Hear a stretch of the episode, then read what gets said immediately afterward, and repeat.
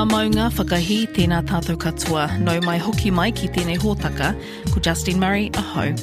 This week, episode two of the podcast series, Getting Better, a year in the life of a Māori medical student with trainee doctor Emma Espiner. Nō Ngāti Tukorehe me Ngāti Porou, this week, a road trip. Emma joins rural doctor Kyle Eggleton. There are some rules normally with this drive. We normally have at least one animal kind of on the road that we have to avoid, and there's normally at least one car that travels on the opposite side of the road to us that we have to avoid as well. So if we don't see that, then we've failed. The first thing you need to know about being a doctor in rural New Zealand is that it really helps if you like being in the car. So I hope we've got enough petrol. 192 k's. I think that's okay. So we're going to a place called Tuparehuia. It's on the map as being Bland Bay, but I think it's a very bland name. So the Māori name is Tuparehuia. From Bird of Paradise Productions for RNZ, call Emma Espiner Aho, and this is Getting Better, a year in the life of a Māori medical student. This is episode two, Tuparehuia. I asked the university if I could go to Northland for my fifth year GP placement. Mostly it's a, a holiday destination, um, so it gets very crowded and busy in, in summer. And it's up on the coast road towards uh, um, Rāwhiti on the old Russell Road. There's a small community first aid post that's there, and we kind of like um, use use that for our for our base. And um, Actually, I didn't ask to go to Northland. a few other little I asked to go to Kyle. Dr. Kyle Eggleton is a GP working at Ki A Ora Ngātiwai, the Kaupapa Māori Health Service where I did my placement. I thought I knew vaguely what a Kaupapa Health Service is and does, but actually, as you'll hear, I had a lot to find out. So, how does a Pākehā doctor end up here? On the drive to Tuparehuia, we had plenty of time to find out. I was a GP in a in a rural setting uh, in Ruakaka, and I was working in a practice and had built up quite a large practice. And I was quite passionate about um, trying to do the best for people. And one group of people that I realised that I probably wasn't seen as much as what I could have been seen was Māori patients. Um, I was seeing a lot of Māori patients, but I thought that there were some people that weren't actually turning up to see me. And I kind of started to think about some of the reasons why. One of the things I did was I um, audited myself. Um, so I looked at what my prescribing was of certain medications. And I was really surprised to see that I was under prescribing some medications to Māori. And it was kind of like an epiphany for me about, about myself and who I was and what my thinking was. So I kind of like started to really critique myself every time I was in a consultation, just about what my thought processes were and why I was thinking that way and what made me stop kind of like prescribing medication or having um, assumptions that were unbased on any fact or reason. Most GP practices audit things like cardiovascular risk screening and whether they're doing enough cervical smears. Kyle audited himself. This is actually a central tenet of medicine self reflection and careful analysis of your clinical decision making. But racism isn't something that medical practitioners have traditionally worried about because, well, how could racism make your patients sick? what I realised was that we we all hold some uh, kind of like bias within ourselves that influences our behaviour and our patterns of thinking. So that challenged me, and one of the things that I subsequently did was that I approached Kia Ngāti Wai. So Kia Ngāti Wai was active in, in Ruakaka. They didn't have a doctor at the time, and I thought well, I could possibly help out and I could run an outreach clinic for them and um, yeah, that started about 10 years ago. And uh, kind of, I guess, over time, things evolved. I was curious about whether he thinks it's changed him. One of the things that stuck in my mind a little while ago was just the way in which I approach my consultations. So when I don't know someone, I on meeting meeting them for the first time, I spend a lot of time on developing a relationship and you know doing whakawhanaungatanga and finding out a little about them and telling them who I am and where I'm from.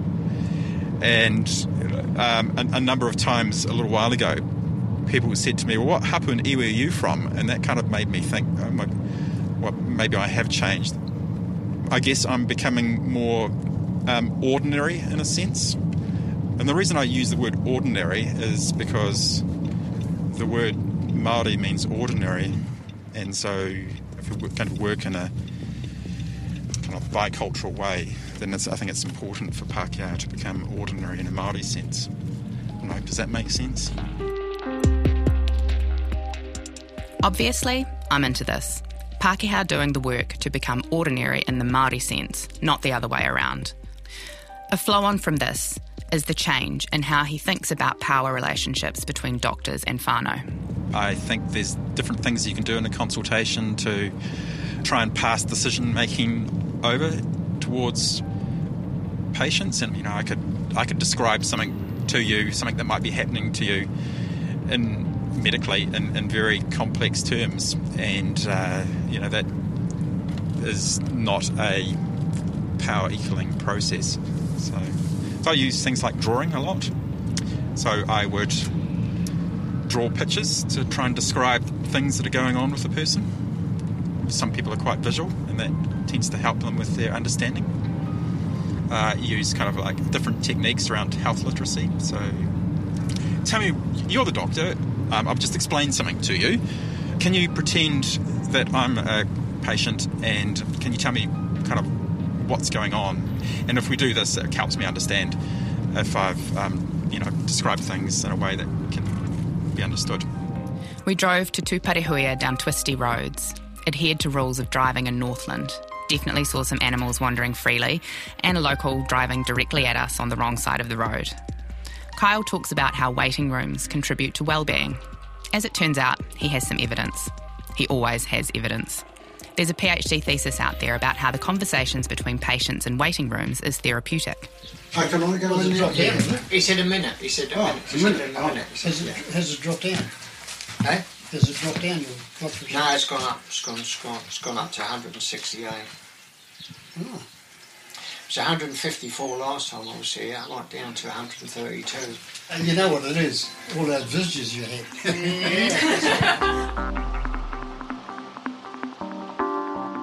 These guys were already waiting for us when we got to Tuparehuia. Three of them sitting on the squashy couch outside the clinic in the tiny cabin by the sea with a packet of ginger nuts for us for morning tea. It's the little things. When was the last time you bought biscuits for your GP? The Tuparehuia clinic is a bit different to others in the area. This is a beautiful place to retire to, and Kyle reckons the client makeup here is about 40% Pākehā. Everyone knows everyone, and they all know Kyle. Did you vote for Dr. Cullen on the on the health board? Yeah, yeah, I know. did. I did. I voted for him. Did he get in? Yeah. God, they take anyone these days, don't they?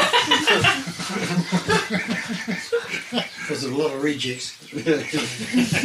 oh, you just wait your turn. Kyle was elected to the DHB while I was on my placement. The stakes were high enough then, but they're even higher now, post COVID. It's a constant struggle, the political struggle, and I'm not the one to talk about it because I'm not Māori. I'm not living the, this political battle every day of my life. You know, when I come to work, that's when the political battle starts. But for for my Māori colleagues, it's a battle every day to fight against the things that are kind of not right. When you talk to people working in kaupapa Māori settings, they often tell you how services based on whakawhanaungatanga can be good for everyone, not just Māori. It's basically the opposite of working in silos, which most people agree is a crap way of doing things.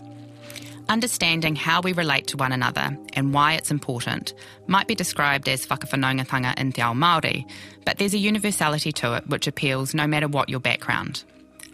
They also describe a way of working with whānau that allows for a lot more than just your standard 15 minute consultations and writing out prescriptions. While we were at the clinic, a little thing happened which illustrated that. So Kyle was in the clinic, writing up his notes after a client, and we were outside in the waiting room. And Kyle comes out of the clinic, I think she had a tooth problem as well. I didn't deal with it. Oh, yeah, I saw her touching her. I saw her touching her jaw. so he runs out to the car after her. Now, I'm used to this stuff with Kyle. He doesn't tend to prescribe antidepressants, for example, because of how long he spends talking to people. If someone's worried about their mokos or about work or about home or whatever, he'll find out. It's not technically a health issue a lot of the time, but often that's the way these things work in real life. Because of how Kia Ngāti Wai works, he'll be able to put them in touch with a colleague who can provide some support.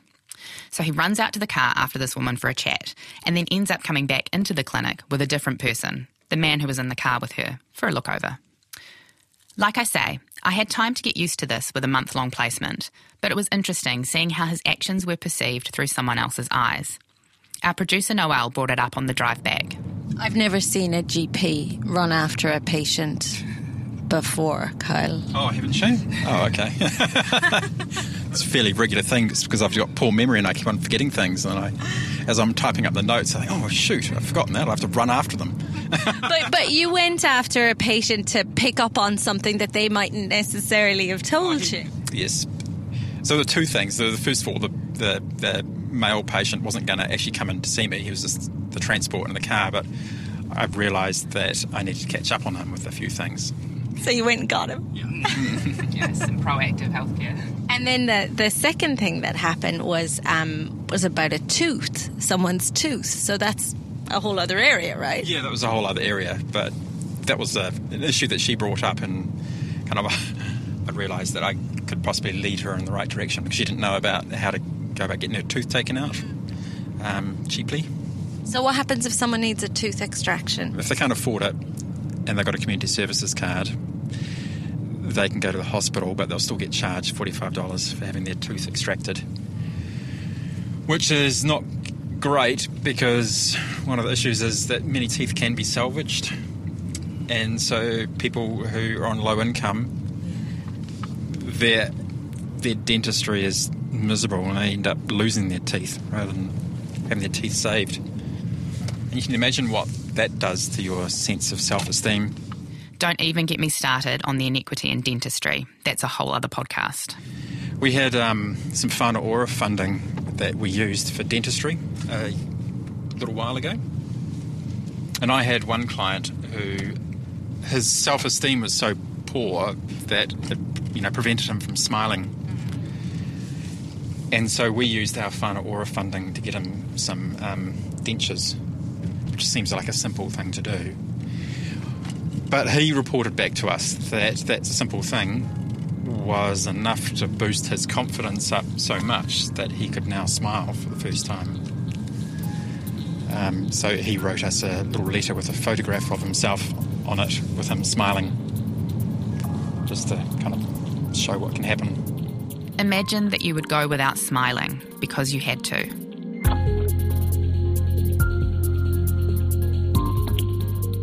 In the case of that particular pot of money, the team also had up to $1,000 that they could use for remedial dentistry. That gave them autonomy and flexibility to decide the best use for the money. It's not the norm. Almost all of our resources are constrained in some way. You know, that we're directed or told what we have to use the money on or how the program is going to be run. A lot of our programs aren't, um, we, we aren't given license to develop the program ourselves, they're imposed upon us and they're not imposed by Māori. You know, the design of the program is not designed by Māori, it's designed by a funder who thinks they know best. Well, this is highly topical, isn't it? One of the biggest debates right now is over Māori autonomy. I know this from working for a Māori public health organisation. Every little bit of money is dressed up in so much compliance that by the time you've paid your staff to write the reports, you've got very little to do the actual mahi. Māori have never been trusted with the purse strings, and we see the legacy of this in our people's entrenched disadvantage. How much will it take for them to see that there's a better way? If I looked at the cold reality of what we have to work with, it would probably be enough to just pick up my piano accordion and go and sit on the beach for the rest of my life. And do your Zumba on the beach. exactly. This is Lynette Stewart. She's a former chair of Northland DHB, now CEO of Ki A Ora Ngātiwai. She's a veteran in Māori health, and she doesn't mince her words. I'm not dissing uh, the, the mainstream people that we work with, but the criteria for monitoring and reporting and what have you often has little to nothing to do with the actual health outcomes of Māori. Most of the time, it's punitive stuff. And we have challenged it over and over again. It's widgets and digits that have nothing to do, Emma, with what you've seen out there you know, the huge levels of abject poverty in terms of you know health and housing and and, and you know just just about everything that you want to look at that has meaningful priority for for people to live a decent life, unobstructed, on their own terms. And you know, I um, I find it difficult, and in fact, I basically do not go to meetings which are merely talk fests about what governments, any government of the day, uh, wants to do differently. Because we have talked till we're blue in the face. I don't know how we can actually rephrase what we've told them to get through the tardiness. This is exactly what we were saying earlier. You will find it in every area of health, and it's frustrating, especially looking at someone like Lynette. She's got far better things to do with her time than oversee the ridiculous compliance requirements of these contracts. And the stakes are so small financially. These sums are in the tens of thousands of dollars, tiny amounts to fix massive problems. We've got to report quarterly, you know, it's minimally it's quarterly on most of our contracts. You you just get one contract sorted, and you've got by the time you you, you know you've you've had a chance to settle that contract, you've got another one to review. Sharon Russell is the clinical manager at Kia ora. It doesn't sound like a high trust relationship. No, no, no, and I think that's well documented in the conversations that have been had and amongst Māori Health with with mm. funders. You do feel like you've got to do things ten times better, document it ten times more, for it to to be meaningful. Sharon was the very first nurse employed by the service. Now, as well as running the team here, her focus is on systems development and quality control. I am really evidence based. I want to make sure that everything we do, we can evidence it well. So a lot of that I think at home, and then I do up the templates. I've made them all from scratch. You know, made up my own auditing schedule for here, and um, and my own teaching tools because I want them to be relevant to what our staff are doing. Just to be clear here, this is the stuff Sharon is doing on her own time, at home, after her eight or nine hours in the office in Kamo. When you're working for your community, this is all part of the job. You don't come to work in a Māori health provider to make money. You do not come to a Māori health provider to, to, to be thinking about your own career as a growth. This is about really wanting to make a difference for the people you're here to serve. When I initially came up here, I knew this was a kaupapa Māori service, but I had only a vague idea of what that meant.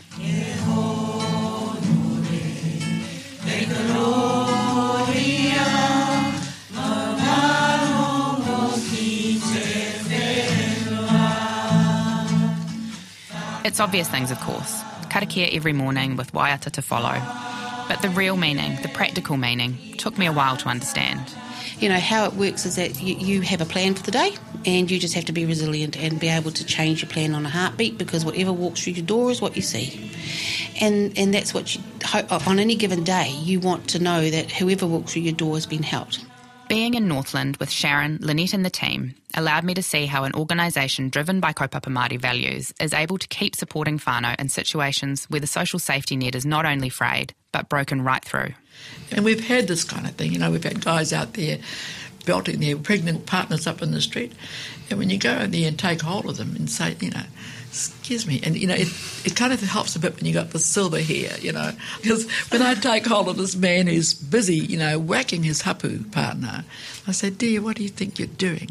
And he swings around, he takes, oh, you know, and I say, now don't be doing that. Come inside, bring your partner in and the kids, all leaping out of the car in various disarray. Bring them in and sit down with them. You know, that is actually a privilege. We talked a bit about including this part of Lynette's interview. Like, does the world really need another story about a violent Māori man in Northland? But this is the reality of what the team are working with. And that guy wasn't a monster. He was just beside himself. They'd lived in the car for five days already with about five children, and she was hapu and almost ready to have the baby. And he lost it out on the street because she couldn't get anything from WINZ, and they were on the run from somewhere else.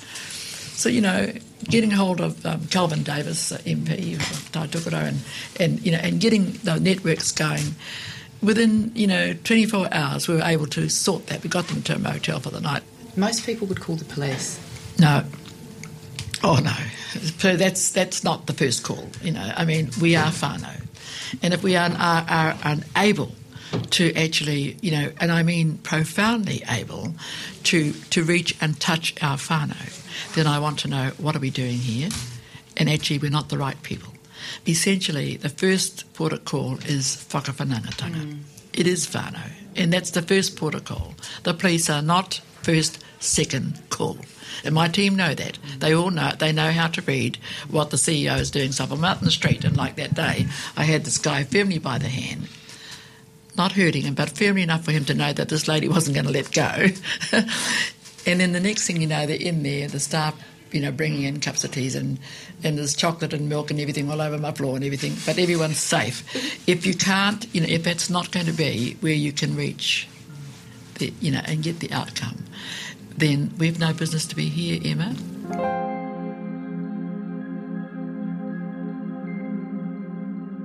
Leadership. Lynette is living and breathing the solution, along with Kyle, Sharon, and every member of her team. This is why I know that we can do much, much more. We are not the panacea for, for whānau ill. We're not the panacea to fix up all the housing problems and social welfare issues and, and, and what have you. But we have got huge, huge ability here to actually work with whānau in a way that uplifts whānau. And that's what it's about. It's a difficult job, and you're working within the limits of the system. But here again, I'm seeing the potential of a kaupapa Māori approach, a real one, all about Māori self determination, and not just a political slogan, to make change. But wouldn't it be great if conditions could be a bit more attractive for workers? It's really hard as a as a company to employ really high skilled staff sometimes because you can't give them job security. We can only say the contract is for three years or the contract is for two years because who has got the luxury to say, well, if I don't have a job in three years, I'm okay with that. So that is one of our major struggles is is hanging on to really skilled staff. It's a hard decision a lot of us are facing. Do we accept these conditions, work in these environments, and get that sense of fulfillment from it? Or do we go and do something else that's less onerous and better paid? We haven't talked much about nurses, but I want to mention that nurses employed by Māori and iwi providers have been shown to earn 25% less than their DHB counterparts. Now, everyone I know working in situations like this does a mental calculation where they accept relatively poor pay for the privilege of doing meaningful work for the community. Sharon told us why she does it. And you know, there's nothing worse than if you've ever been anywhere in your life where you don't have the answer and it concerns you and you're worried. When someone says, There's the light, there's the door, the relief you feel, you know, and there's nothing more lonely to be in a place where you don't know where to go or where to turn, but you know something has to happen because you can't stay where you are. So, the people I want working here are the people that are good at finding the doors and turning the light switch on.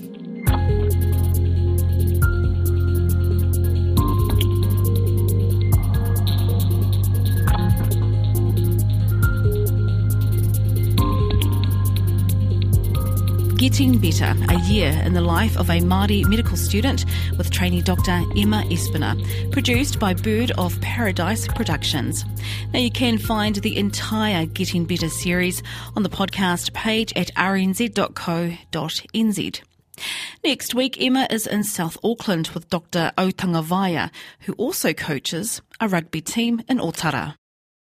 When my friends who um, who are doctors, uh, two Māori brothers that are, are doctors at, here in um, Counties Manukau. They, um, had already been coaching the teams here at Hillary um, for two years, and they said, "Come on board. We've already kind of broached this idea about this academy with the school, and they're, they're they've given us a agreement and principle um, to go ahead with it." So I came on board. That's next week. You can also subscribe to the series on Apple iTunes, Spotify, or wherever you access podcasts. Ko ia tā tātou kaupapa mō tēnei wiki to get in touch with the show. Email tiahika at rnz.co.nz. Kia haumaru tā koutou noho, tēnā tātou katoa. It's a cruel June morning on the edge of the city. It's so damn hot and my neck is feeling gritty. I gotta find something to do. Cause if I don't pretty soon, I think I'll go Lulu. Every day seems like the same old thing. Listen to the brothers talking about the damn Mac 10. I gotta roll Cause I got a feeling I gotta keep the sound of the underground reeling. And I'm out like bell bottom trousers. Fruity, funky, chunky, dropping beats by the hour. And you know, the sisters on the boulevard don't give me props, they're just too damn hard. Stroll right past them, roll right past them, even though they talk crap and make me wanna blast them. Because I'm chill, I have to keep subliminal, cause I know my enemies are white collar criminals.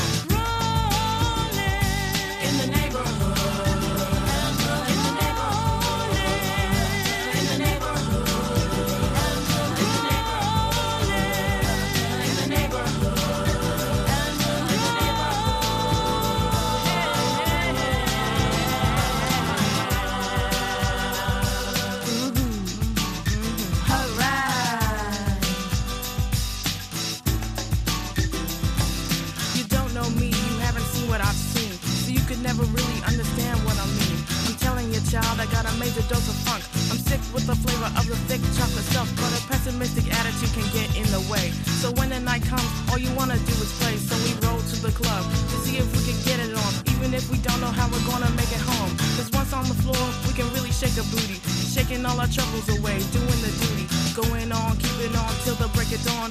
Come every Friday, and I could have sworn I seen the same guy in the same shirt, one to four. Had some trouble with the guys at the door, cause everywhere we go, it's like a show.